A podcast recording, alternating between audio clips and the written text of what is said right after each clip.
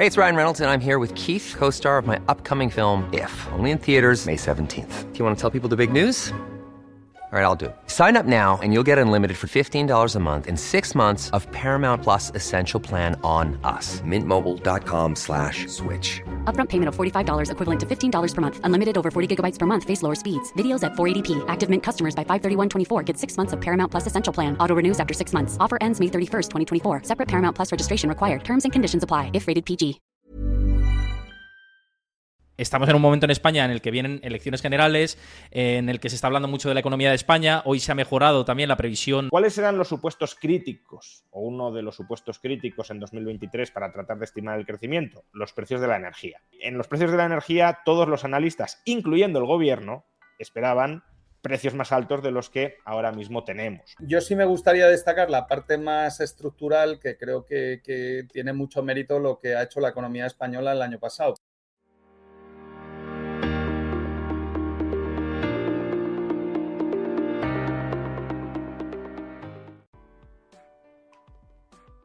Bueno, pues por aquí con nosotros Juan Ramón Rayo, José Carlos Díez. ¿Qué tal? ¿Cómo estáis? ¿Qué tal? Buenas tardes. Muy bien, un abrazo, Juan Ramón. ¿Qué tal, José Carlos? ¿Cuánto tiempo? bueno, con muchas ganas ¿eh? del debate y de charlar con vosotros. Siempre es un placer teneros por aquí, por, el canal. Antes de nada, recordaros que esta sección está patrocinada por Freedom24. Luego os haré un inciso sobre Freedom24 y uno de sus productos que ha sacado ahora. Luego lo, hablaremos a mitad de la charla. Además, a colación de que vamos a tocar un tema tan importante como es el, ahorro también y, ese ahorro privado que siempre es interesante acometer.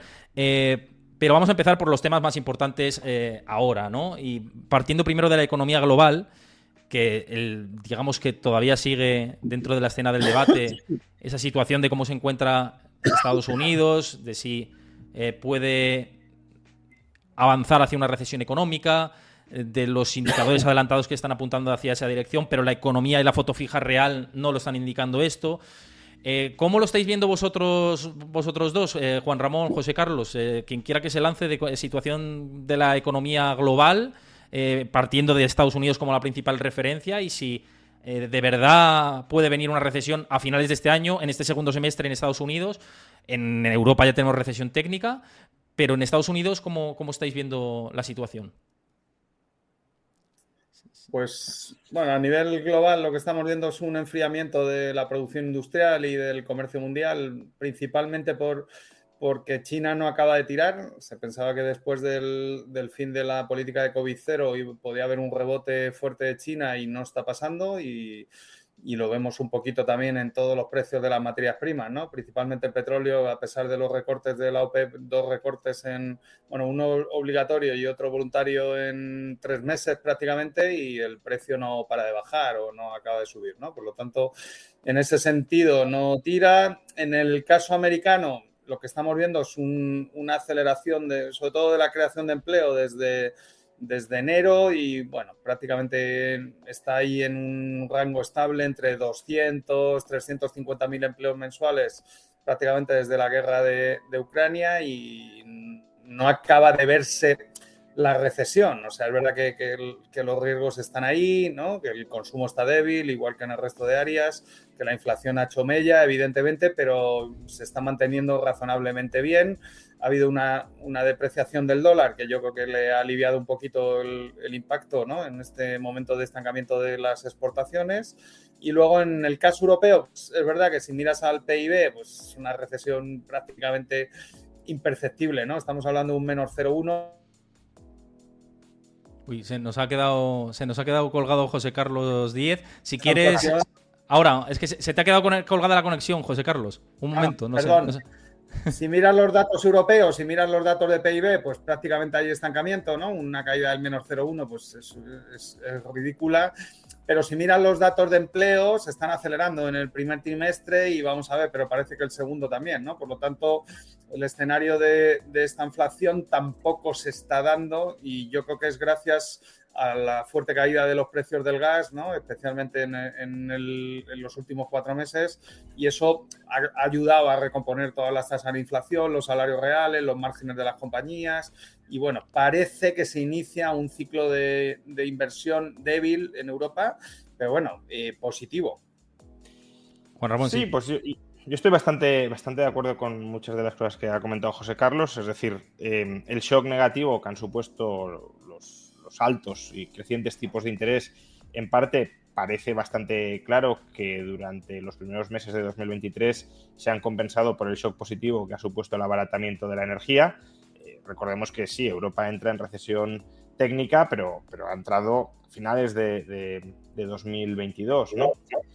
Em, y ahora lo que estamos viendo, y en esto coincido con José Carlos, es una cierta reaceleración de los datos de empleo y de ciertos indicadores de actividad vinculados, eso sí, a, al gasto, ni siquiera consumo, porque el consumo tampoco está especialmente fuerte, pero sí al gasto, al gasto interno. En cambio, eh, como bien también ha señalado José Carlos al comienzo de su intervención, vemos debilidad en el sector industrial manufacturero, eh, en parte porque efectivamente la economía china no está tan fuerte como se esperaba que estuviera, pero también, o quizá también, y esa sería quizá la parte más interesante de analizar, porque las subidas de tipos de interés ya están empezando a hacer mella en la demanda de bienes duraderos. Sabemos que los tipos de interés y el crédito en general es, un, es uno de los elementos clave en la demanda de bienes duraderos, con lo cual si se ha encarecido el crédito, tiene sentido que empiece a caer la demanda de bienes duraderos, la vivienda de manera muy significativa, pero también otras manufacturas de, consumo más duradero, y eso, si se termina materializando, puede tener repercusiones sobre el gasto interno por el famoso efecto multiplicador. Es decir, si empezamos a recortar eh, el gasto en determinadas industrias o determinados sectores, aquellos que dependen más del crédito, eso puede restringir la capacidad de gasto en otros sectores, básicamente el servicios, que suelen ser reciclaje de rentas internas generadas eh, pues, a través de la inversión. Con lo cual, sí, eh, puede ser que iniciemos un ciclo de inversión débil, eh, que es más o menos en lo que estamos ahora. También eh, la inflación, según la economía, pero por ejemplo en España ha ayudado bastante a mejorar los márgenes de las empresas porque eh, han subido los precios más que los salarios y por tanto ha habido una caída de salarios reales que ha incrementado la rentabilidad empresarial y eso alimenta la inversión, desde luego, pero estando los tipos de interés como están y además con una trayectoria que, según los bancos centrales, si es en alguna dirección que eso es dudoso si es verdad o no, pero según lo que dicen, va a seguir siendo al alza. Eh, ese es un contexto mm, complicado para, para asentar un crecimiento duradero si la inflación se termina moderando, porque entonces te generan unos tipos de interés positivos que, que, como digo, repercuten negativamente sobre, sobre el gasto a crédito y sobre todas las otras variables que dependen indirectamente de él. Con respecto a esto que dice Juan Ramón, José Carlos, ¿crees que, hablando de tipos de interés y de la situación del tensionamiento monetario que se ha generado, tanto en Europa como en Estados Unidos, en la mayoría de los países desarrollados, ¿no? en todos los países desarrollados, em, estamos ahora ya así cerca de ver ese techo de los tipos de interés y crees que hay margen o mm, sí, cierto margen para que no se pasen de frenada los bancos centrales o no se hayan pasado ya de frenada eh, con respecto a la subida de tipos de interés? Porque siempre va con decalaje los efectos ¿no? sobre la economía. Bueno, el, tipo de interés que fija el Banco Central es muy poco representativo, es el tipo al que presta los bancos en unas subastas eh, regulares. Eh, los tipos relevantes son los tipos de mercado. Los, tipos de mercado de bonos hicieron techo prácticamente en octubre, noviembre del año pasado coincidiendo con el pico de la inflación también, ¿no? Vimos un mes de agosto con una crisis energética sin precedentes desde el año 79, el precio del gas por encima de 300 euros en Europa, en Estados Unidos se fue cerca de 150, 200 también, y desde entonces vimos una bajada muy rápida, ¿no? Y los bonos pues reaccionaron igual. Tú cuando compras un bono de deuda pública te intentas proteger de la inflación y lo que están estimando los inversores de bonos que son bastante más profesionales que los de bolsa y los de acciones en, lo que es medir la inflación, es medir la inflación prevista en todo el periodo de, pues si es un 10 años, pues cuánto va a estar la inflación en promedio en esos 10 años y más o menos fijas tu tipo de interés en esa expectativa. Y lo que vemos es que las expectativas están bajas, no han seguido a, los bancos centrales y pues, el bono americano no superó el 4% muy poco tiempo y está al 3,70. El bono alemán está al 2,5%, ¿no? Entonces, aunque los tipos estén al 4, evidentemente que el tipo relevante es el libre de riesgo y luego la composición de, tipos de, bonos corporativos, que es más relevante para, determinar la inversión, pues los diferenciales, sobre todo en Estados Unidos, que son mercados más profundos y más líquidos, no se ha visto muy afectada. ¿no? Yo pensé que iba a haber ampliación de spread y de, y de prima de riesgo en corporativos y no lo ha habido. Y en Europa, en prima de riesgo de deuda periférica, tampoco, ¿no? Al revés, se han estrechado un poquito en, en los últimos tres meses, ¿no? Por lo tanto, sorprendentemente, eh, hay un ajuste monetario sin precedentes en la historia, no tanto en subida de tipos de interés, que no, no, están subiendo excesivamente, sino en recorte de cantidad de dinero y del tamaño de los balances de los bancos centrales. Prácticamente la Reserva Federal ha retirado más de un billón de, dólares, está retirando 100 mil dólares al, al mes y eso no está provocando una restricción de crédito significativa y generalizada. Si hemos visto episodios puntuales, pues el tema de la financiación de los mercados de oficinas y los CMBS, los bancos regionales, o sea, estamos viendo episodios de crédito, pero no una crisis de crédito generalizada. Yo creo que eso es una excelente noticia, pero bueno, el problema es que la deuda es muy alta y claro, en cualquier momento pues eso se puede complicar. De momento no lo estamos viendo, ¿no? Sobre bancos centrales, pues bueno, la Reserva Federal ya se ha tomado un respiro, aunque es verdad que que mantiene un tono elevado, tiene la inflación de servicios, que yo creo que es la relevante en este momento, la que determinan los salarios domésticos en el 6,6% interanual y en el 5% anualizado. Eso es un nivel muy alto. Y el Banco Central Europeo, pues también por ahí, ¿no? La tiene en el 5% anual y más o menos en el 5% anualizado.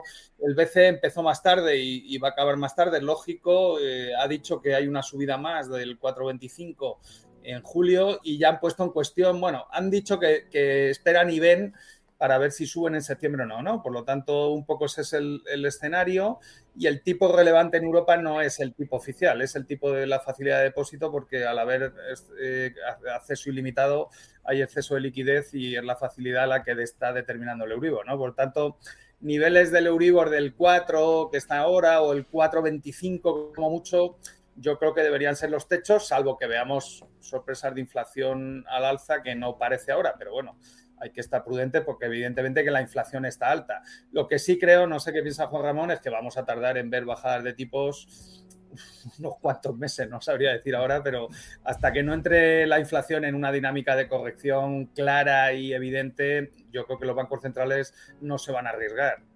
Pues ahora preguntamos justo eso, Juan Ramón, lo que, la pregunta que te lanzaba José Carlos. Claro, ahí hay, o sea, bueno, depende de, cuánto tiempo, en cuánto tiempo estamos pensando, ¿no? Eh, porque, claro, José Carlos por un lado decía que eh, los tipos de interés ya han tocado techo, los tipos a largo, eh, y claro, los tipos a largo en gran medida son una composición de las expectativas de tipos a corto, ¿no? Con lo cual, si, si es verdad, y, y es lo que cabe esperar, que los tipos a corto no van a bajar eh, en el corto plazo, sino que se van a mantener en niveles altos para eh, evitar que haya cualquier riesgo de repunte, de reincendio de, la inflación, eh, claro, los tipos a largo no contienen esa expectativa de subidas de tipos. La curva está invertida, por decirlo de otra manera. Entonces, ¿por qué se espera que los tipos vayan a empezar a bajar en algún momento no demasiado lejano? Pues una posibilidad es porque efectivamente, como decía José Carlos, la inflación ya esté totalmente bajo control y por tanto eh, los bancos centrales que están diciendo que estos tipos son tipos por encima de los de equilibrio, por, por encima de la tasa neutral o natural, que los están forzando una restricción del crédito para apagar el incendio inflacionista y que claro, pues si tenemos tipos algo más altos de, los que ellos consideran de equilibrio, si ya ha pasado el peligro, los bajarán para regresar al nivel de equilibrio. Ese sería el escenario del aterrizaje suave, de que todo sale a la perfección.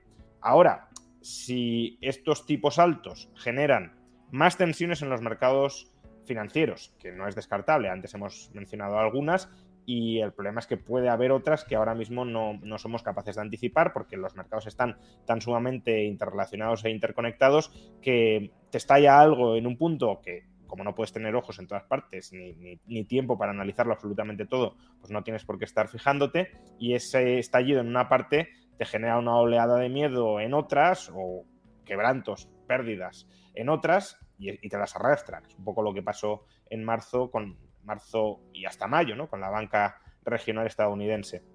Eh, con lo cual, un escenario es que los bancos centrales tengan algo más de prisa en bajar tipos para no arriesgarse a que les estallen cosas que no son ahora mismo capaces de prever que van a estallar. Y otra posibilidad de por qué bajan tipos antes de tiempo o antes de lo que dictaría el guion de la lucha, meramente de la lucha contra la inflación, es por el riesgo de recesión si se van deteriorando durante el segundo semestre de manera apreciable muchos indicadores de la economía real y se quiere conseguir ese aterrizaje suave, es decir, controlar la inflación eh, sin entrar en recesión, pues a lo mejor bajan tipos bajan tipos antes de lo que nos han dicho que los van a bajar. Y en cualquier cosa casi seguro que marcará el paso la Fed, ¿no? Como lo ha hecho eh, tanto en el momento de las subidas de tipos como probablemente las bajadas por el ciclo, ¿no? Y como, como ellos también llevan un ciclo diferente a, aquí en Europa. Pero bueno, por no ahondar en todo esto, luego además han entrado, sé que han entrado preguntas de, inflación y de la política monetaria. Eh, Chris me va a seleccionar las tres preguntas más relevantes para hacerlas al, final del programa, así que de, comentad por el chat, como siempre, eh, que, es un placer escucharos y leeros por ahí. Pero hay muchos temas que tratar y uno es, además de centrarnos en la política general, digo, política no, en la economía general y global, como estamos hablando ahora, es estamos en un momento en España en el que vienen elecciones generales, en el que se está hablando mucho de la economía de España. Hoy se ha mejorado también la previsión eh, por parte del Banco de España, siete décimas hasta el 2,3% de crecimiento del PIB para el final de, este año. Ha habido una mejora de perspectivas tanto de crecimiento del PIB como de inflación. Em, ¿Cómo habéis visto todo esto? Y bueno, hablando de cómo está la situación de España ahora mismo, con estas elecciones a la vuelta de la esquina, con esta mejora de previsiones sobre lo que teníamos estimado inicialmente. Eh, no sé cómo lo veis, José Carlos y Juan Ramón. Quien quiera empezar. José Carlos, eh, si quieres, que ha, sido el último en hablar. Vale, sí, empiezo yo. No, yo un, breve comentario sobre la revisión al alza de las expectativas, ¿no? Porque eh, aquí parece que al final haya sido el gobierno el que haya terminado teniendo razón, porque el gobierno en su cuadro macroeconómico en octubre anticipó que la economía española en, en 2001 perdón, en 2023 crecería un 2,1%. Em, y ahora el Banco de España ha revisado sustancialmente al alza su previsión, que era más baja, hasta el 2,3%. Cuando el gobierno en octubre dijo que creceríamos en 2023 un 2,1%, todos los analistas echaron las manos a la, cabeza, diciendo esto no tiene ningún sentido, es una previsión muy por encima del consenso de los analistas, de, de, lo que es razonable esperar, y ahora incluso parece que el gobierno se puede quedar corto. ¿no? Y entonces, de alguna manera, esto lo que parece sugerir superficialmente es que el gobierno tiene un modelo muy bueno para anticipar el crecimiento de la economía española y el resto de organismos uno muy malo y que el gobierno no infló sus cifras de previsión, sino que las ajustó a la realidad. Bueno, creo que esto solo es una media verdad. ¿Por qué es una media verdad? Porque cuando uno hace una previsión de crecimiento no la hace como tirando el tarot o rellenando la primitiva. Lo que hace es construye, como digo, un modelo y partiendo de unos ciertos supuestos del modelo anticipa un determinado crecimiento. ¿Cuáles eran los supuestos críticos o uno de los supuestos críticos en 2023 para tratar de estimar el crecimiento? Los precios de la energía. Y en los precios de la energía, todos los analistas, incluyendo el gobierno, esperaban precios más altos de los que ahora mismo tenemos. Por ejemplo, en cuanto al barril de petróleo Brent, el gobierno esperaba que el promedio de 2023 fuera de 97 dólares por barril. Ahora mismo está en 76 tanto más de un 20% más barato de lo que esperaba el gobierno. Pero sobre todo, el precio del gas natural, que promedio que esperaba el gobierno para 2023, era de 118 euros por megavatio hora. Ahora está en 44, 45, que es un 60% más bajo. Entonces, claro, em, con esos precios de la energía es muy dudoso que la economía española hubiese crecido al 2,1 o al 2,3%. O dicho de otra manera, eh, el modelo del gobierno, si hubiese incorporado los precios de la energía que tenemos ahora, no le habría dado un crecimiento del 2,1% en 2023, sino a lo mejor del 2,6, 2,7 o 3%. Y, y por eso aunque al final termine teniendo razón, que ya lo veremos, veremos cómo se presenta el segundo semestre, pero en principio, tal como está evolucionando ahora la economía, puede que el gobierno termine, sea el que más se termine acercando a, ese dato de crecimiento, se acercará por los malos motivos, es decir, acertará como quien acertó echando la primitiva o tirando las cartas del tarot, no porque su modelo sea muy bueno, sino porque ha tenido suerte en la evolución de las variables macroeconómicas que ellos no anticiparon correctamente. José Carlos, ¿a ti te parece esto un factor de suerte, como comenta Juan Ramón? ¿Cuál es tu valoración en general de la situación y las expectativas macro de España?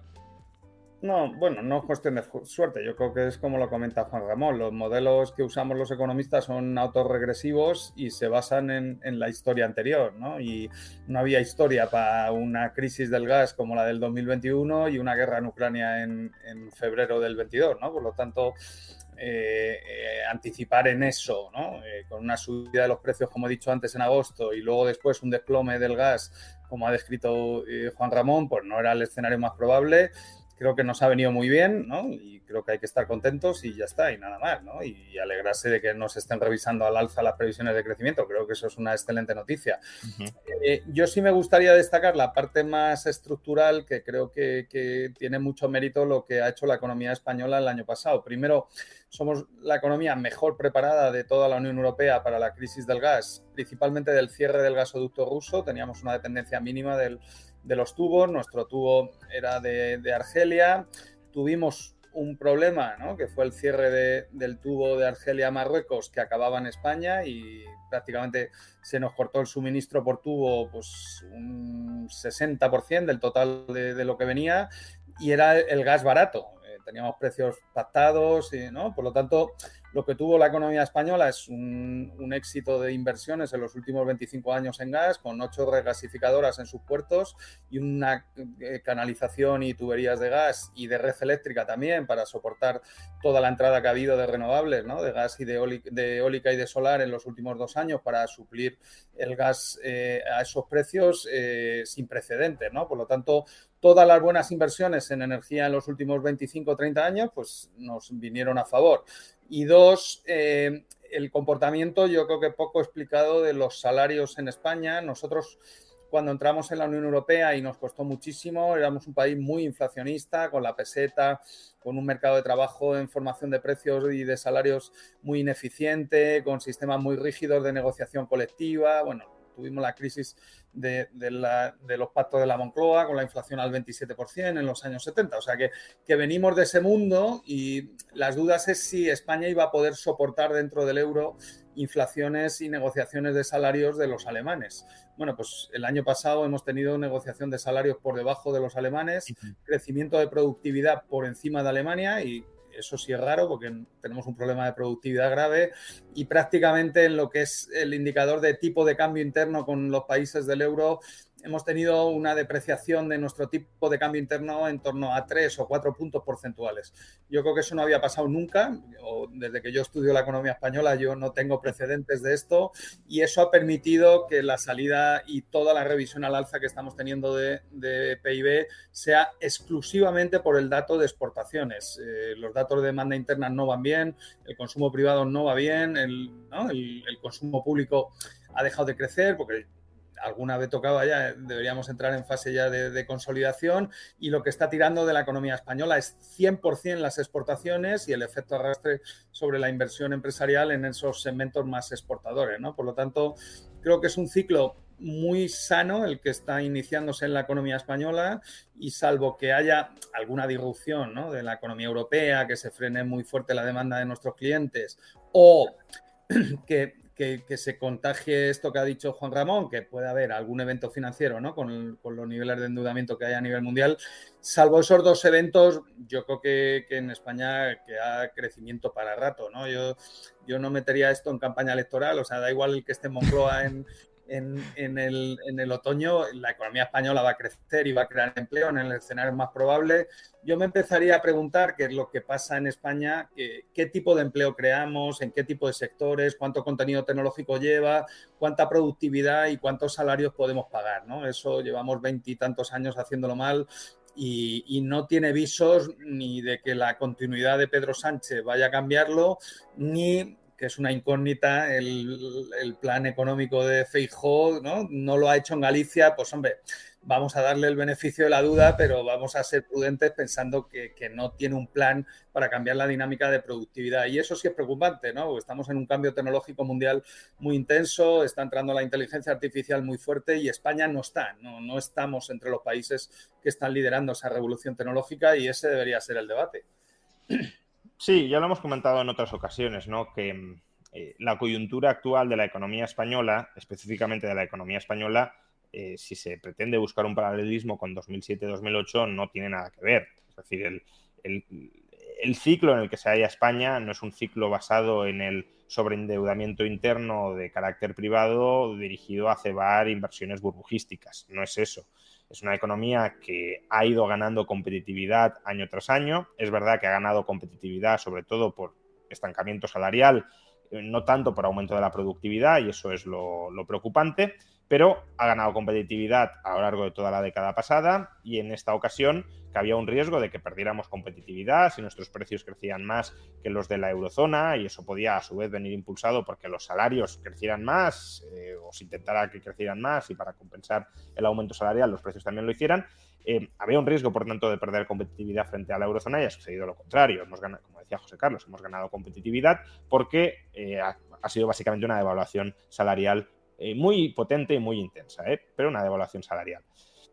entonces, no, estamos en esas. Tenemos una economía con un sector exterior competitivo, con una capacidad para exportar, generando saldos positivos por cuenta corriente y, por tanto, para reducir nuestro endeudamiento exterior, ese es, un desequilibrio potencial muy importante por el que se puede cerrar la capacidad de financiación de la economía española y eso no está sucediendo.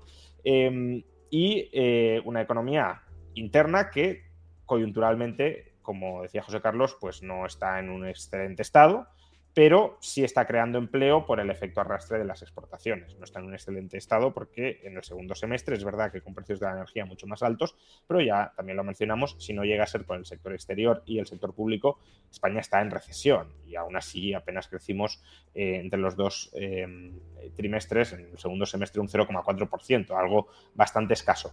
Eh, por tanto, ahí salvo por el gran desequilibrio que tiene y que sigue teniendo la economía española, que es el sobreendeudamiento público, y incluso diría yo un, nivel de déficit más alto del que sería aceptable en la, situación y en la coyuntura actual, y sobre todo vinculándolo con la deuda pública, porque, bueno, un comentario aquí al margen, ¿no? Es verdad que eh, desde el primer trimestre de 2021 la deuda pública, el peso de la deuda pública en el PIB ha caído de manera sustancial, de manera importante. Eh, en, en apenas dos años hemos pasado de un 125% de deuda sobre PIB al 113, una caída de, de 12 puntos. Si estuviéramos así todos los, cada año o cada dos años, pues nada, en, una década nos hemos quitado eh, prácticamente toda la deuda, ¿no? Em, pero claro, ¿por qué se ha reducido tanto la deuda? Pues por la inflación, fundamentalmente. Si em, la inflación hubiese sido cero durante los últimos dos años, habríamos mantenido, a pesar del crecimiento económico que hemos experimentado, nos habríamos mantenido estancados en el 125% de deuda sobre PIB. Claro, si vamos a un escenario, como es deseable, más desinflacionista, con una tasa de inflación más baja, eh, ojalá, bueno, ojalá, quiero decir, eh, si eso es así y ojalá sea así, la inflación no va a ayudar a reducir la deuda pública. Y por tanto, claro, si la inflación ya no te ayuda a reducir la deuda pública, sigues teniendo el 113, pues habrá o tocará, como también mencionaba José Carlos, empezar a consolidar el presupuesto para, reducir ese desequilibrio, que es el gran riesgo o el gran problema potencial que puede tener el, actual modelo de crecimiento eh, a corto plazo de la economía española. Pero eh, también tiene aquí razón José Carlos en que eh, más allá de cuál sea la coyuntura, que es importante sobre todo en el mundo inversor, pero más allá de cuál sea la coyuntura, hace falta pues una mirada a largo plazo, a la estructura, ¿no?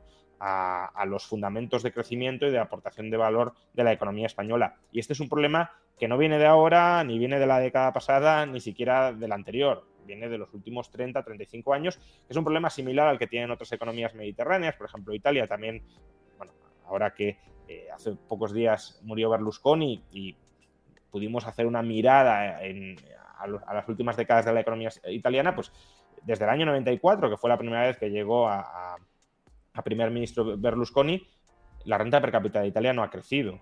Y, España se enfrenta a un, problema o a un riesgo o a un peligro similar a este, a un estancamiento eh, a largo plazo debido al factor fundamental y es que no conseguimos incrementar la productividad y no hay encima de la mesa nada que desde el ámbito de las políticas públicas que intente revertir o corregir este, este peligroso y este inquietante estancamiento.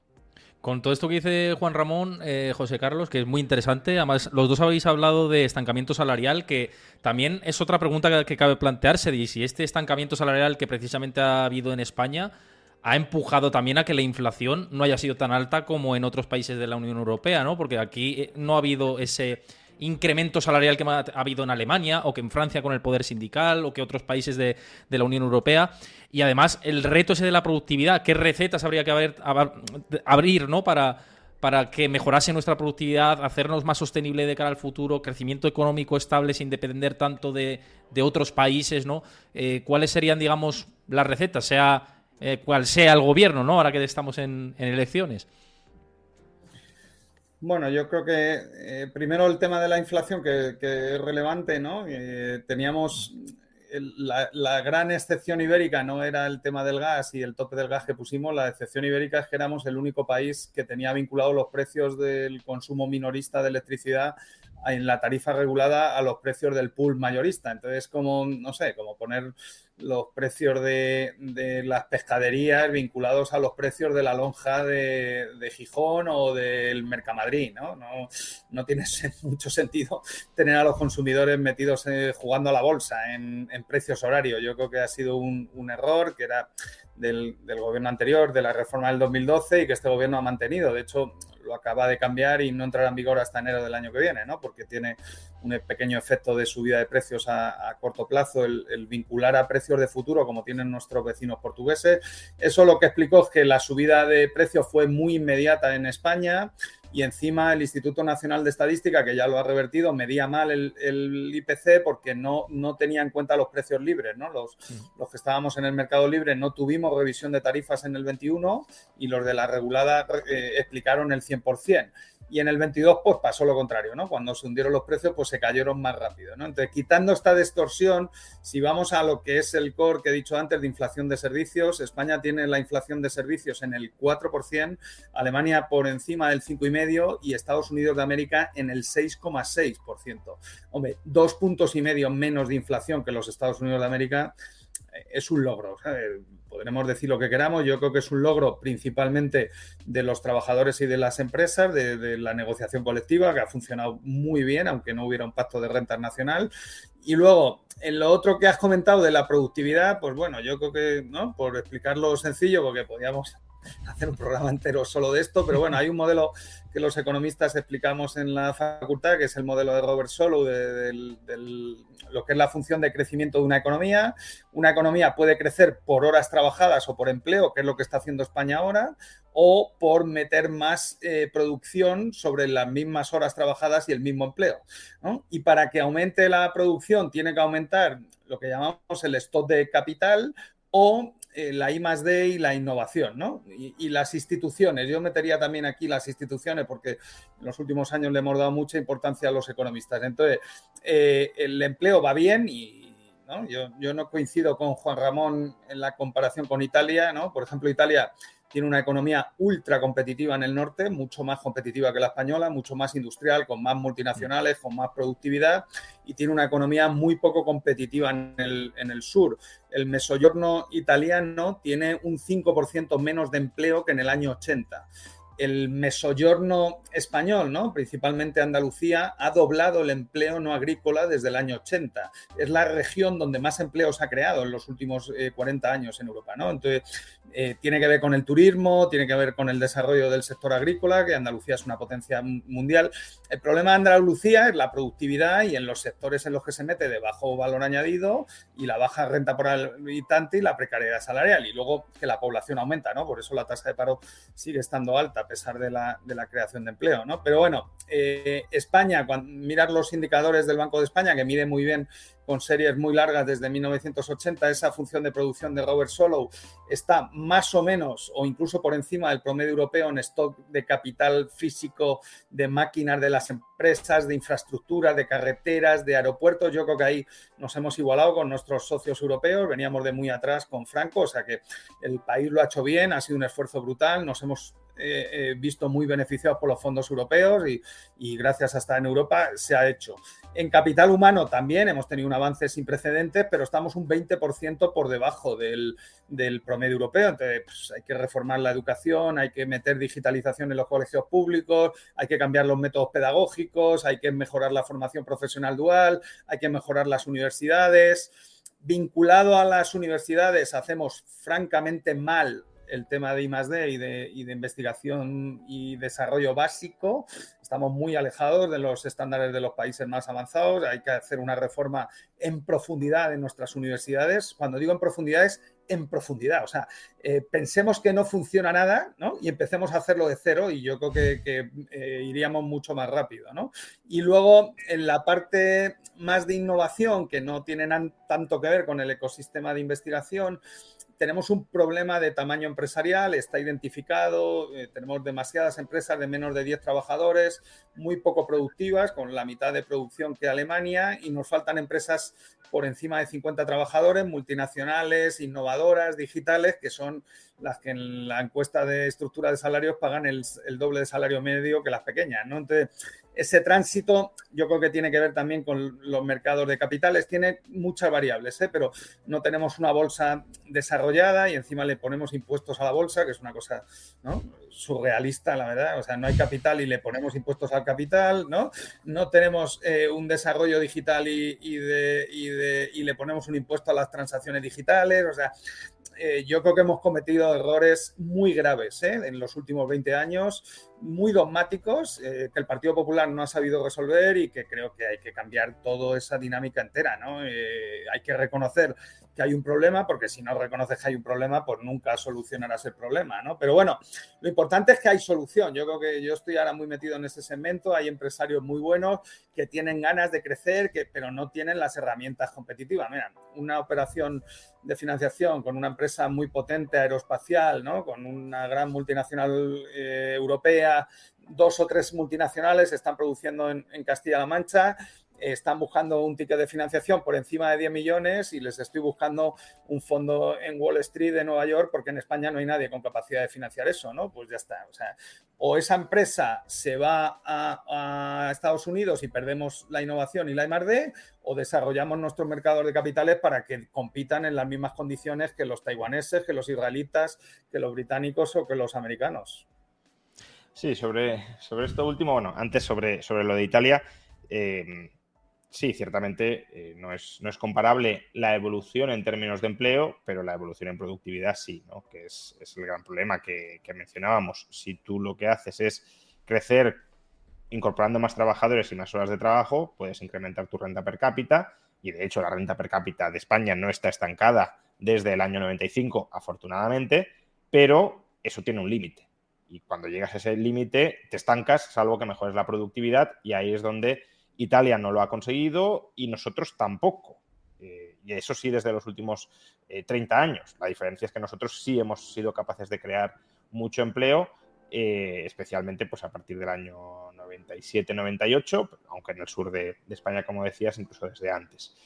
Em, en cuanto al tamaño de las empresas, efectivamente es uno de los grandes problemas para poder incrementar nuestra productividad tamaño de las empresas, si lo queremos vinculado a la formación del capital humano, es decir, el mundo universitario, como señalaba José Carlos, y el tremendo encorsetamiento que tiene toda la innovación dentro de, dentro de la universidad. Eh, ahora mismo, eh, ya que José Carlos comentaba su experiencia empresarial o, experiencia de, búsqueda de, financiación y los retos a los que se enfrenta, también desde un punto de vista así más personal, acabamos de crear un grupo de, académicos y de inversores una nueva universidad que se llama Universidad de las Espérides que, que arranca ahora mismo en, en octubre sus clases. A lot can happen in three years, like a chatbot may be your new best friend. But what won't change? Needing health insurance. United Healthcare Tri Term Medical Plans, underwritten by Golden Rule Insurance Company, offer flexible, budget friendly coverage that lasts nearly three years in some states. Learn more at uh1.com. Many of us have those stubborn pounds that seem impossible to lose, no matter how good we eat or how hard we work out. My solution is PlushCare. PlushCare is a leading telehealth provider with doctors who are there for you day and night to partner with you in your weight loss journey. They can prescribe FDA-approved weight loss medications like Wagovi and Zepbound for those who qualify. Plus, they accept most insurance plans. To get started, visit plushcare.com slash weight loss. That's plushcare.com slash weight loss. Wow. Nice. Yeah. What you're hearing are the sounds of people everywhere putting on Bombas socks, underwear, and t-shirts made from absurdly soft materials that feel like plush clouds. Yeah, that plush. And the best part? For every item you purchase, Bombas donates another to someone facing homelessness. Bombas, big comfort for everyone. Go to bombas.com slash ACAST and use code ACAST for 20% off your first purchase. That's bombas.com slash ACAST, code ACAST. Y, la verdad es que ha sido un proyecto que hemos tardado más de 10 años en poder poner en práctica por todas las barreras regulatorias y políticas que hay para la creación de nuevas universidades. Incluso para crear una universidad necesitas que las otras universidades públicas y privadas se pronuncien sobre eh, si conviene abrir una nueva universidad, que eso es como preguntarles a los competidores si hace falta más competencia. Y el regulador, eh, cuando analiza o aprueba tus títulos, muchas de las objeciones que hace son, em, ¿esto para qué, para qué quieres un nuevo grado de economía si ya lo ofrecen otras universidades? Que eso es como decir, como los otros están vendiendo un mal producto, no intentes tú vender un buen producto. Ya está ese producto a la venta, no nos importa si alguien es capaz de ofrecerlo en mejores condiciones, pues si ya lo ofrecen otros, ¿para qué lo vas a ofrecer tú? ¿Para qué vamos a incrementar las redundancias en mayor medida? Y luego, pues todo el, todo el, toda la regulación y reglamentación a la que tiene que someterse en una universidad va mucho más allá de buscar unas mínimas garantías de calidad. Lo que busca es que todas estén cortadas por el mismo patrón y que por tanto no haya diversidad, no haya innovación o la haya en, muy escasa medida, en muy insuficiente medida. Y ese desde luego es un problema porque tenemos estructuras educativas mm, anquilosadas con muy poca voluntad, no digo que no haya nadie, ¿eh? pero digo la, burocracia universitaria con muy poca voluntad de innovación y de adaptación y, la conexión capital humano-empresa lo tiene que hacer mm, quizá no en solitario, pero sí en gran medida la universidad. Y luego sobre los mercados de capitales, o el, en este caso más que el desarrollo del mercado de capitales, aunque está vinculado con el crecimiento empresarial, es llamativo cómo los políticos en España empiezan a detectar que ese es el problema, pero las soluciones que siguen planteando son rocambolescas. El otro día, y ahí pues eh, creo que hay motivos para alegrarse, Yolanda Díaz de Sumar eh, dijo primero que uno de los grandes retos de la economía española es la productividad, es incrementar la productividad, es mejorar la productividad, porque eso es la única forma en la que todos podremos eh, mejorar nuestro bienestar. Perfecto. Sería muy preocupante que la nueva izquierda, extrema izquierda, como la queramos llamar en España, se, mm, eh, se abrazara a ideas puramente de economía de, suma cero, de juego de suma cero, de, bueno, la única forma en la que tienen los trabajadores de mejorar es con más impuestos, o incluso las tesis decrecentistas de, de algunos ideólogos de la izquierda de, no, no, ya no hace falta crecer más, no tenemos que mejorar más, lo que hace falta es decrecer, reducir el PIB para aliviar la presión sobre los recursos del planeta. Que es buena noticia que al menos Sumara apueste por mejorar la productividad. Y luego también acierta sumar cuando dice, y una de las palancas básicas para aumentar la productividad es incrementar el tamaño medio de las empresas porque tenemos muchas microempresas. Fantástico. Ahora, acto seguido a todo esto, ¿qué propone? Primero, que los trabajadores tengan puestos en los consejos de administración de las empresas, con lo cual son unas personas los que ponen la financiación y son otras las que toman las decisiones o parcialmente toman las decisiones, y subir los impuestos a las grandes empresas. Dices, oye, si hace falta que aumente el tamaño de las empresas, ¿Por qué quieres castigar con impuestos más altos a esas empresas que consiguen incrementar su tamaño? Si hay, si tienen miedo de que haya poder de mercado en alguna empresa y de que obtenga beneficios monopolísticos, lo que tendrían que hacer es introducir competencia, no castigar a las grandes empresas por el mero hecho de ser grandes. Con respecto a este último, José Carlos, de las tesis o teorías que ha, o bueno, programa electoral económico que ha planteado Yolanda Díaz y Sumar, este diagnóstico que nos hacía Juan Ramón, eh, ¿Qué opinas tú en relación a, lo, que comentas? Sobre todo a, esto de subir impuestos a las grandes empresas. Sí, mejorar la productividad, pero con esta orientación. Eh, ¿Qué opinas tú? Bueno, yo creo que lo que hemos comentado hasta ahora, ¿no? Vale más o menos para el Partido Popular y para el Partido Socialista. Entre los dos se han repartido el gobierno por igual desde el año 2000, que es cuando empieza el problema de crecimiento de productividad en España, ¿no? Por lo tanto, yo creo que el, análisis que ha hecho vale para los dos grandes partidos, que creo que tienen que cambiar los dos en, sus planteamientos, ¿no? Por ejemplo, lo que ha comentado Juan Ramón, hombre, te pueden cuestionar la calidad de tu enseñanza, ¿no? Pero que te digan que si los competidores tienen que aceptar que tú entres en el mercado, yo creo que eso va contra la ley de mercado único y contra las leyes de competencia de Bruselas, ¿no? O sea, que es, absurdo que, digamos que somos europeístas y estemos incumpliendo las leyes de mercado único, ¿no? Pero bueno, en la parte de tanto el, partido a la izquierda del Partido Socialista, que, tiene mucho que ver con, son los hijos de los antiguos socialistas o las nuevas generaciones, ¿no? Es gente normalmente urbana, de clase media alta principalmente, ¿no? Que, no les gusta el antiguo partido obrero y que ¿no? se sienten desclasados y están eh, pivotando hacia ahí. Y el partido a, la derecha del Partido Popular, que es una escisión del PP. Eh, el, Santiago Abascal celebró el cumpleaños de los 18 años eh, como concejal del Partido Popular. Eh, bueno, era Alianza Popular, no habían ni, creado el Partido Popular. O sea que, que, en ese sentido, ¿no? Yo creo que en los dos lados, ¿eh? no me quiero posicionar creo que, que, la mezcla de los dos lados empeora el deterioro de la estrategia de gobernabilidad y de la estrategia de cambios que estamos planteando aquí, ¿no? En el ámbito de, de Podemos, mi percepción, ¿no? Es que no son ya comunistas, porque es verdad que ya se ha caído el muro de Berlín y eso, pero, pero están muy cerca del sistema de planificación y de intervención pública, ¿no? O sea, no, no van a ir a la intervención plena y ya han estado en el gobierno, gestionan varios ayuntamientos, o sea que, pero están muy cerca de ese sistema de planificación y luego en el lado de Vox tenemos menos evidencia porque porque solo están en el gobierno de Castilla y León, están entrando ahora en la comunidad valenciana pero a mí, no sé qué opina Juan Ramón, a mí no me huele bien, ¿no? Voy a decir dos cosas nada más que no me gustan de Vox. Una, yo creo que España tiene una oportunidad histórica con el tema del desarrollo de las energías renovables. Es una energía privada, con inversión privada, no está limitado por la elevada deuda pública y la consolidación fiscal que va a venir, que tiene que venir y que funciona bien, nos baja y nos elimina la, dependencia de Putin y de los argelinos, ¿no? Te da seguridad energética, bueno, eh, hay desarrollo industrial vinculado a las renovables, o sea, que tiene un componente y ellos yo creo que no están en contra directamente de las renovables, pero sí lo meten dentro de esto de la conspiración del globalismo que va en contra del planeta. bueno, ¿no? Yo creo que, eh, pero voy a dar dos datos que ellos deberían eh, explicar. ¿no? En Castilla-La Mancha y en Extremadura, dos comunidades que no tuvieron la revolución industrial, que están desindustrializadas, la producción industrial desde el año 2019 ha crecido un 20% en los dos sitios y en el resto de España y en Europa ha caído un 5%. Y la clave son las renovables.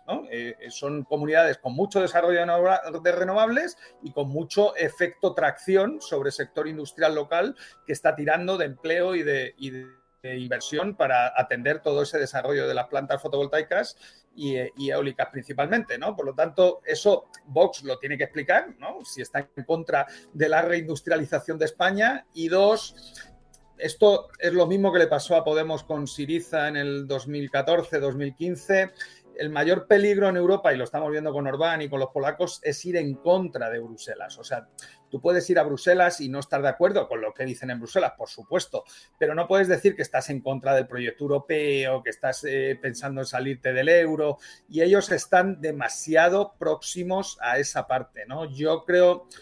Espero que cuando entren en el poder se civilicen, pero bueno, ¿no? Tanto la parte izquierda como la parte derecha creo que para el desarrollo de la economía española no ha ayudado en los últimos eh, ocho o nueve años que tenemos esta fragmentación en el Parlamento, no ha ayudado a, resolver el problema de productividad y de tantas reformas estructurales que dice eh, Juan Ramón que hay que negociar, porque es que lo de la agenda es tremenda, ¿no? Es que yo creo que se debaten de temas que no son relevantes. A lo mejor yo es que tengo mucho sergo de economista, ¿no? Pero es claro, que yo veo muchas cosas en los medios que digo, me digo, es que esto aporta la productividad cero o, negativo. Sobre esto último, y ahora hablo de Vox, eh, pero esto último que comenta José Carlos es, muy importante. A veces no, lo pensamos bien, porque bueno, eh, ¿qué daño hace hablar de temas insustanciales? Mientras no hablemos de temas que nos perjudiquen o que vayan en la mala dirección, ¿qué más da que hablemos de temas insustanciales? Bueno, pues es que la capacidad de temas de los que podemos hablar y de los que podemos pensar y de los que podemos debatir está limitada. Lo que cabe en la agenda que decía José Carlos está limitado.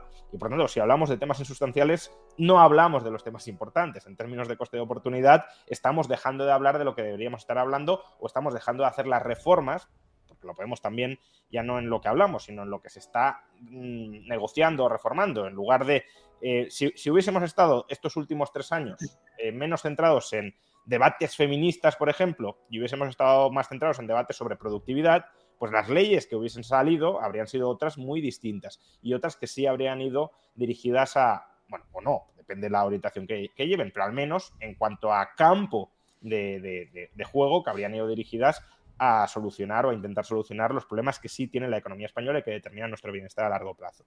Sobre Vox, Hombre, eh, yo no le culparía del estancamiento que hemos tenido en la productividad durante las últimas décadas. A Podemos se le podría culpar un poco más porque ha gobernado los últimos años en gobiernos autonómicos y municipales desde, desde 2015.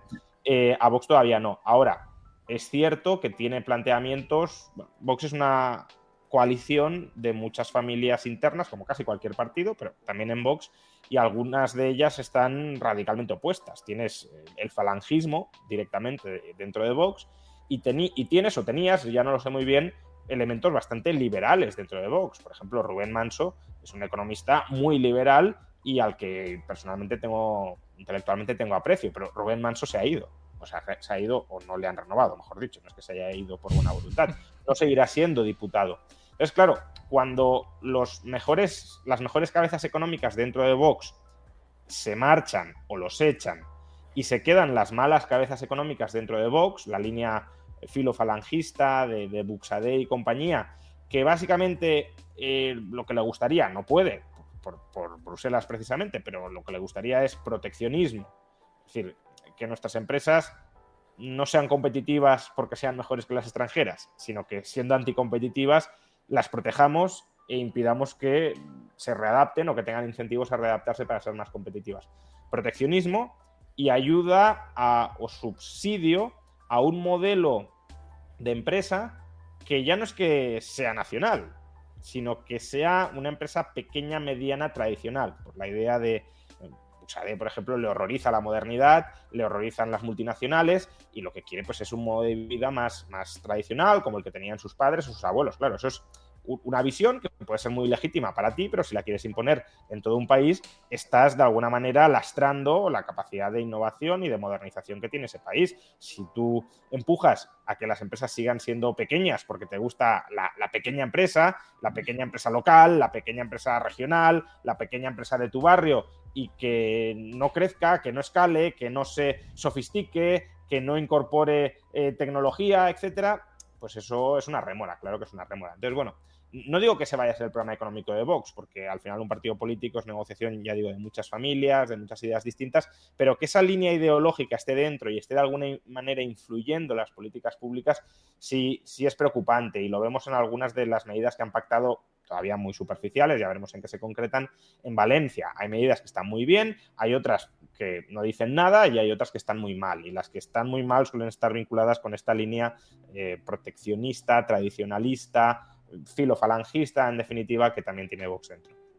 Héctor, sí. no, solo una aclaración, porque a lo mejor me he expresado mal. ¿eh? Yo creo, eh, Juan Ramón, que, los principales responsables del crecimiento de la productividad que no ha crecido son los partidos que han liderado los gobiernos, ¿no? Y el PP y el No, lo que he querido decir, que a lo mejor no me he explicado bien, es que desde que ha aumentado la fragmentación en el Parlamento desde el 2015, no ha ayudado a resolver el problema. Yo creo que lo ha complicado más, ¿no? Porque es muy complicado sacar leyes, centrar la agenda, ¿no? Esa es mi posición. Pero bueno, por supuesto que ellos no han liderado las políticas económicas, no se les puede culpar a ninguno de los dos, ¿no? A Podemos tampoco. ¿eh? Bueno, a Podemos un poquito más porque sí que ha gobernado. gobierno, pero, pero no, no ha liderado la política económica. No, no, no, no, afortunadamente no.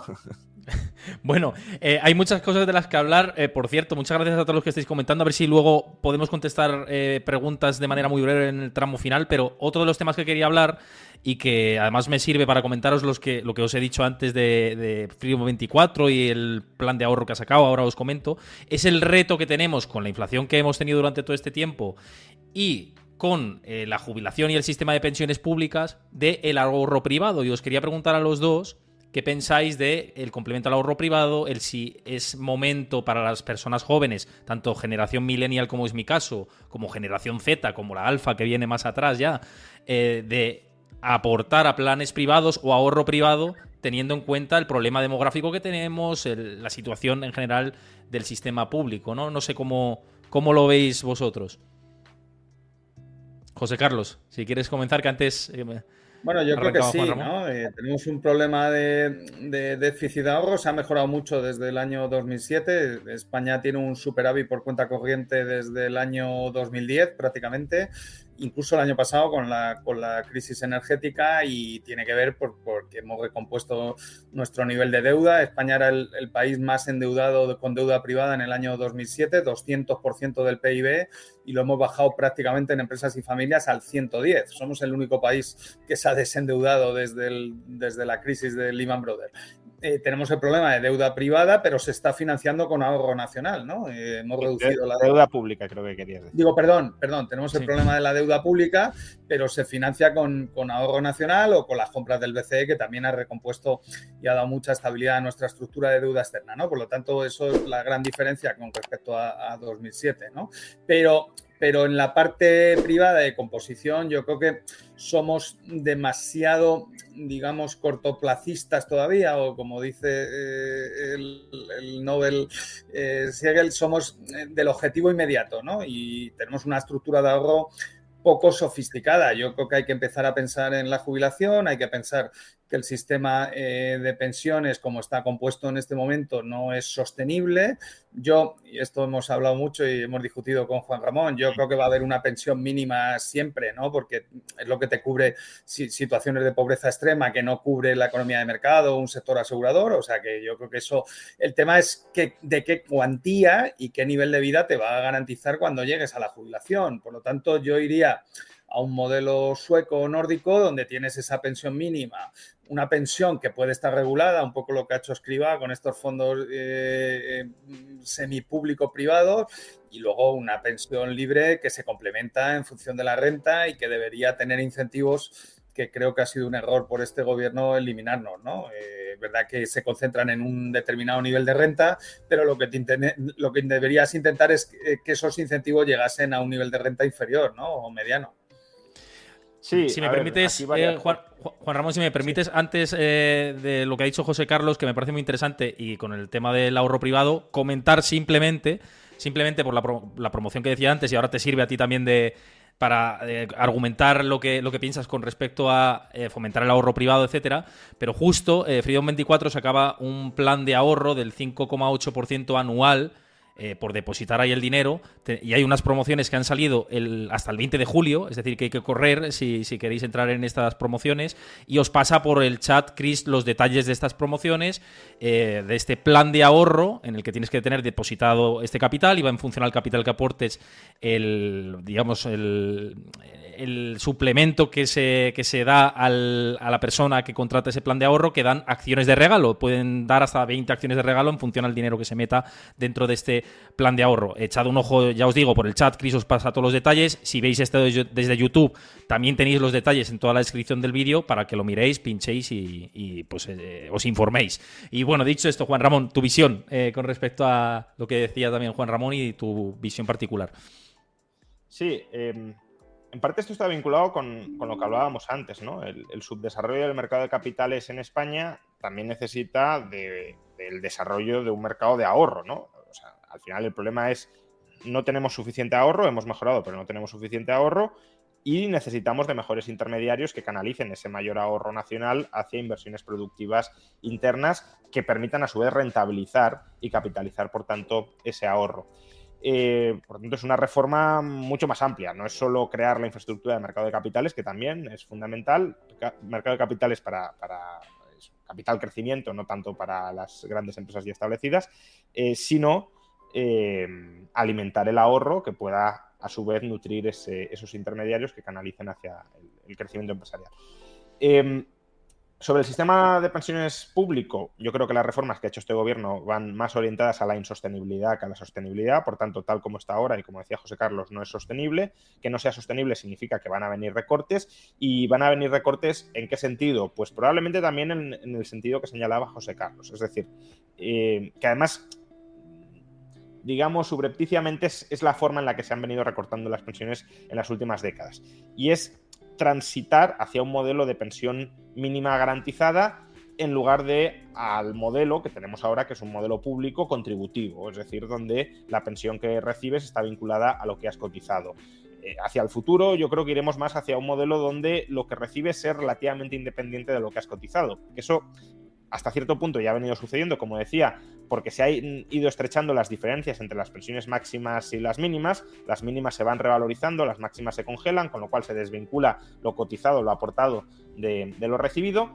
Pero claro, esto tiene un problema eh, muy importante para aquellos que quieran de alguna manera mantener su nivel o su calidad de vida respecto al momento en el que estaban trabajando. Y es que si tú recibes tu vida profesional unos ingresos medios, medios altos, no digamos ya altos, y lo único que te garantiza el Estado es una pensión de subsistencia o ligeramente por encima de la subsistencia, o recortas mucho tu nivel de vida, o si quieres mantenerlo, no lo podrás mantener solo con la pensión pública. Necesitarás un patrimonio propio, complementario, que, bueno, pues si la pensión pública, pongamos por caso, te paga mil euros y estabas cobrando una renta media alta, alta, 3.000, 4.000 euros, pues claro, necesitas eh, una fuente de ahorro privada a lo largo de tu vida laboral que al jubilarte te aporte, pues eso, 1.500, 2.000 euros de ingresos adicionales al mes para no tener que reducir mucho tu tren de vida o incluso incrementarlo si quisieras respecto al momento en el que estás trabajando. Y eso es lo que este gobierno, obviamente, no ha, facilitado en absoluto, al contrario, ha quitado los, incentivos y tampoco tengo muy claro que cualquier gobierno que venga a partir de ahora esté verdaderamente interesado en, fomentar, en potenciar o en abrir este debate. Porque claro, em, aunque todos sabemos, o casi todos, ¿no? porque el ministro Escriba en parte se autoengaña o nos quiere engañar, eh, aunque todos tengamos muy claro que el modelo de pensiones español, de seguridad social española, no es sostenible en el tiempo y que vamos a ir a recortes, eh, al menos recortes relativos, es decir, en relación a lo aportado, um, claro, potenciar las pensiones, bueno, no pensiones, el ahorro privado, de alguna manera es señalar, reconocer que el modelo público no es sostenible. Y si el modelo público no es sostenible, muchos españoles se pueden sentir defraudados, estafados y girar su ira contra los políticos de turno.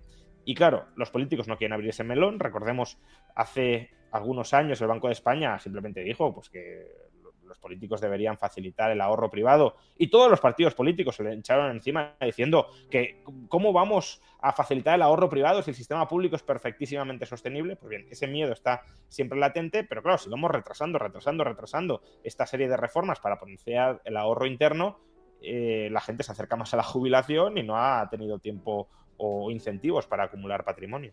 Claro, el tema es que con el problema demográfico que tenemos, con esta pirámide cada vez más invertida, hace que esa pirámide cada vez más invertida sea el grueso de los votantes de los partidos que son los que gobiernan, ¿no? Entonces, decir lo contrario eh, puede ir como contra los intereses de sus propios votantes y es complicado hacer el cambio que llegará. Y estoy de acuerdo con lo que decís los dos. Y yo voy más allá y quiero hacernos una pregunta que se plantea, no, no quiero decir que me lo plantee yo, que también podría ser, pero que se plantea mucha gente de mi generación, que dice, estoy tributando X y cuando me llegue la jubilación igual eh, cobro X menos 20, ¿no? Y dicen, esto es un sistema Ponzi. ¿A vosotros os parece eh, eso como tal? Bueno, yo más que sistema Ponzi, que el paralelismo sí existe y no está de más sacarlo, yo diría que es un sistema de capitalización, sorprendentemente, pero donde em, te fuerzan a comprar un único activo, que es em, unos bonos públicos especiales, unos bonos públicos de la Administración de la Seguridad Social, em, con una rentabilidad que es la que ellos reciben y que además no puedes ni reembolsar anticipadamente ni enajenar una vez has alcanzado la jubilación. Es decir, que es el peor sistema de capitalización posible. Un único tipo de activo eh, con rentabilidad muy limitada, incluso te pueden aplicar quitas si ellos lo quieren sobre los bonos que te han obligado a comprar um, y que no puedes eh, liquidar para rescatar plenamente y, obtener todo el patrimonio acumulado. Pues, lo que deberíamos plantear es, oiga, ¿por qué me, me obliga usted a invertir, a ahorrar y a invertir en un único tipo de activo? Que además no es ni mucho menos el mejor activo posible en términos de rentabilidad-riesgo y que además ni siquiera contribuye, por vincularlo con debates anteriores, a suministrar financiación a la economía nacional.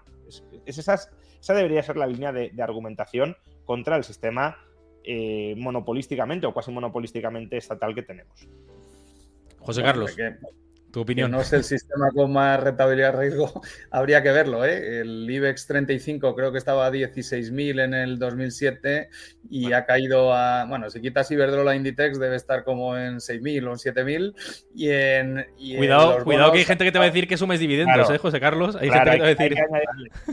Hay que añadir, dividendos y además estoy diciendo rentabilidad, no la... los bonos y los bonos han estado pagando tipos negativos o cero durante 10 años. Eh, los pensionistas han mantenido el poder adquisitivo desde el 2007. no estoy hablando de los que.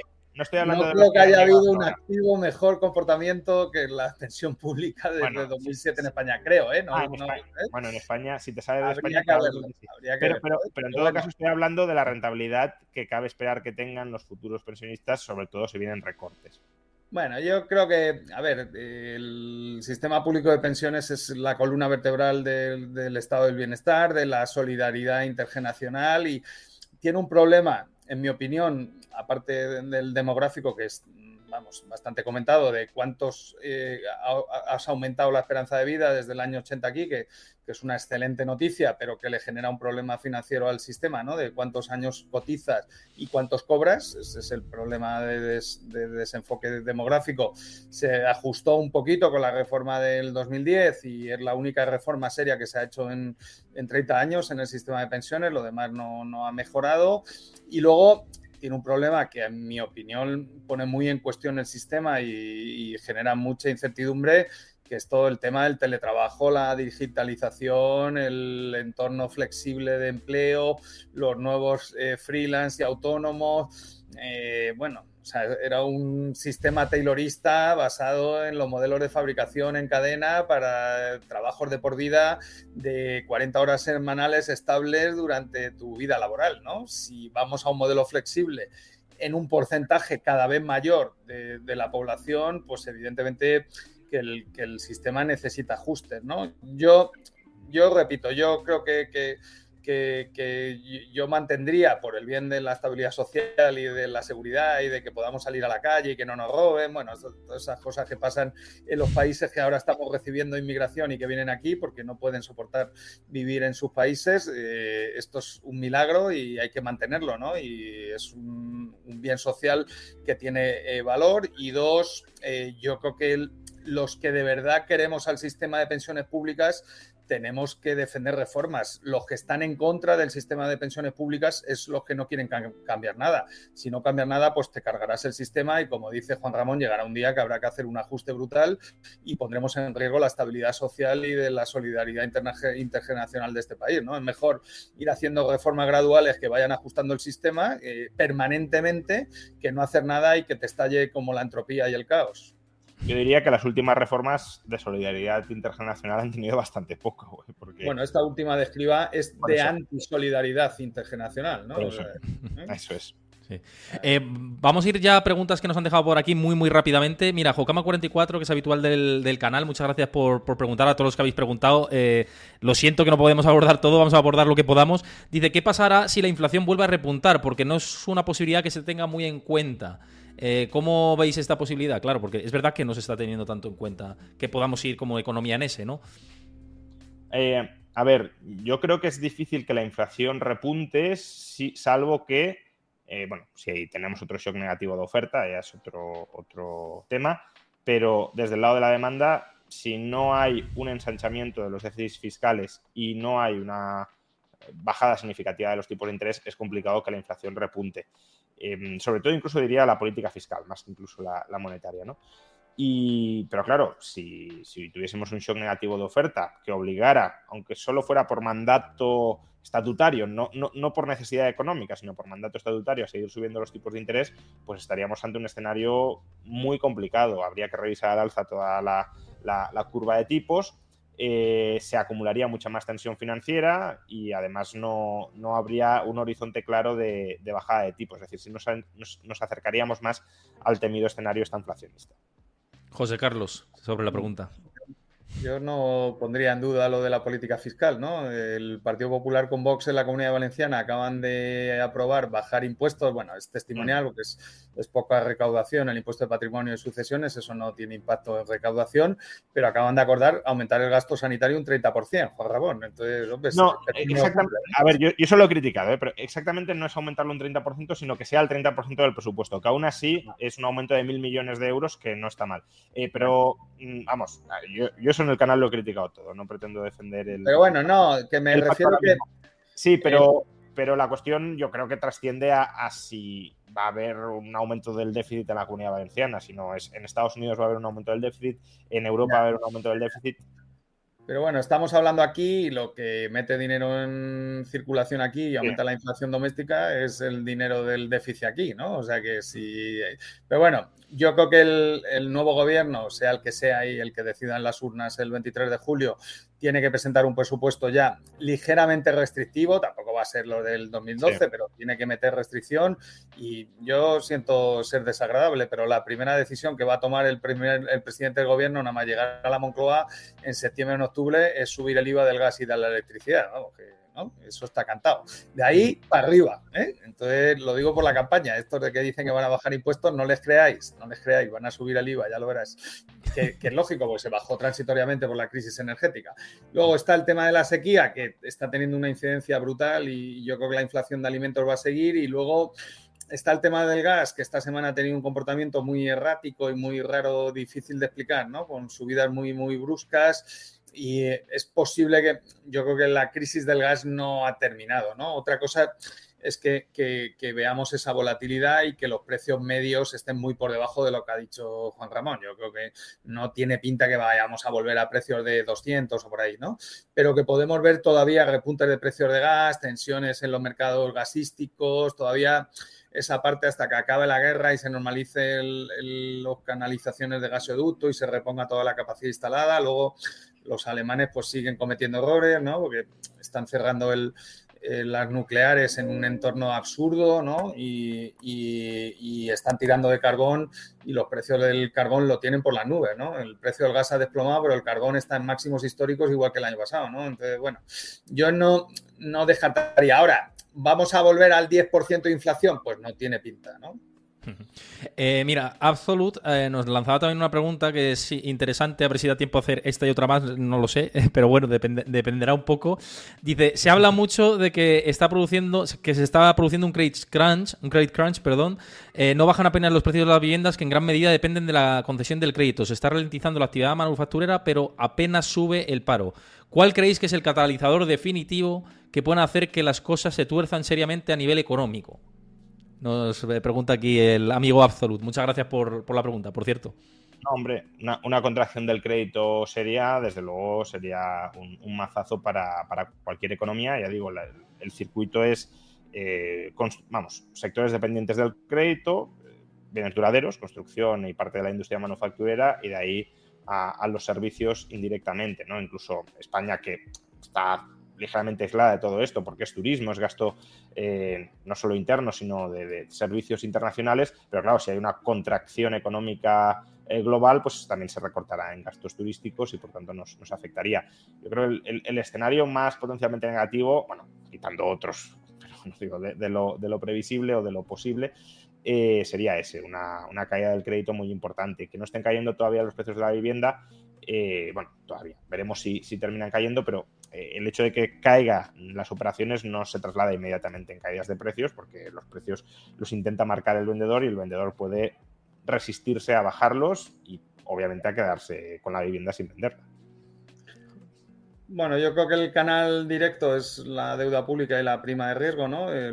Coincido con Juan Ramón que el evento y la, la, inestabilidad financiera se va a producir fuera. No creo que España vaya a provocar el shock, ¿no? Pero si se contagia, pues lo vamos a ver en la prima de riesgo. Si vemos la prima de riesgo está en 100, ¿no? Si se acerca a los 200, 180 que está ahora en Italia, pues luces ámbar, ¿no? Y si pasa de 200, pues ya ponemos las luces rojas y empezamos en escenarios eh, preocupantes. Y luego, bueno, el precio de la vivienda, en mi opinión, sí está cayendo, ¿no? Eh, se han hundido las transacciones, porque los precios de compra y de venta están disparadísimos. Eh, a mí me dicen que en torno a un 20%, ¿no? Entre lo que quiere vender el vendedor y lo que quiere comprar el comprador.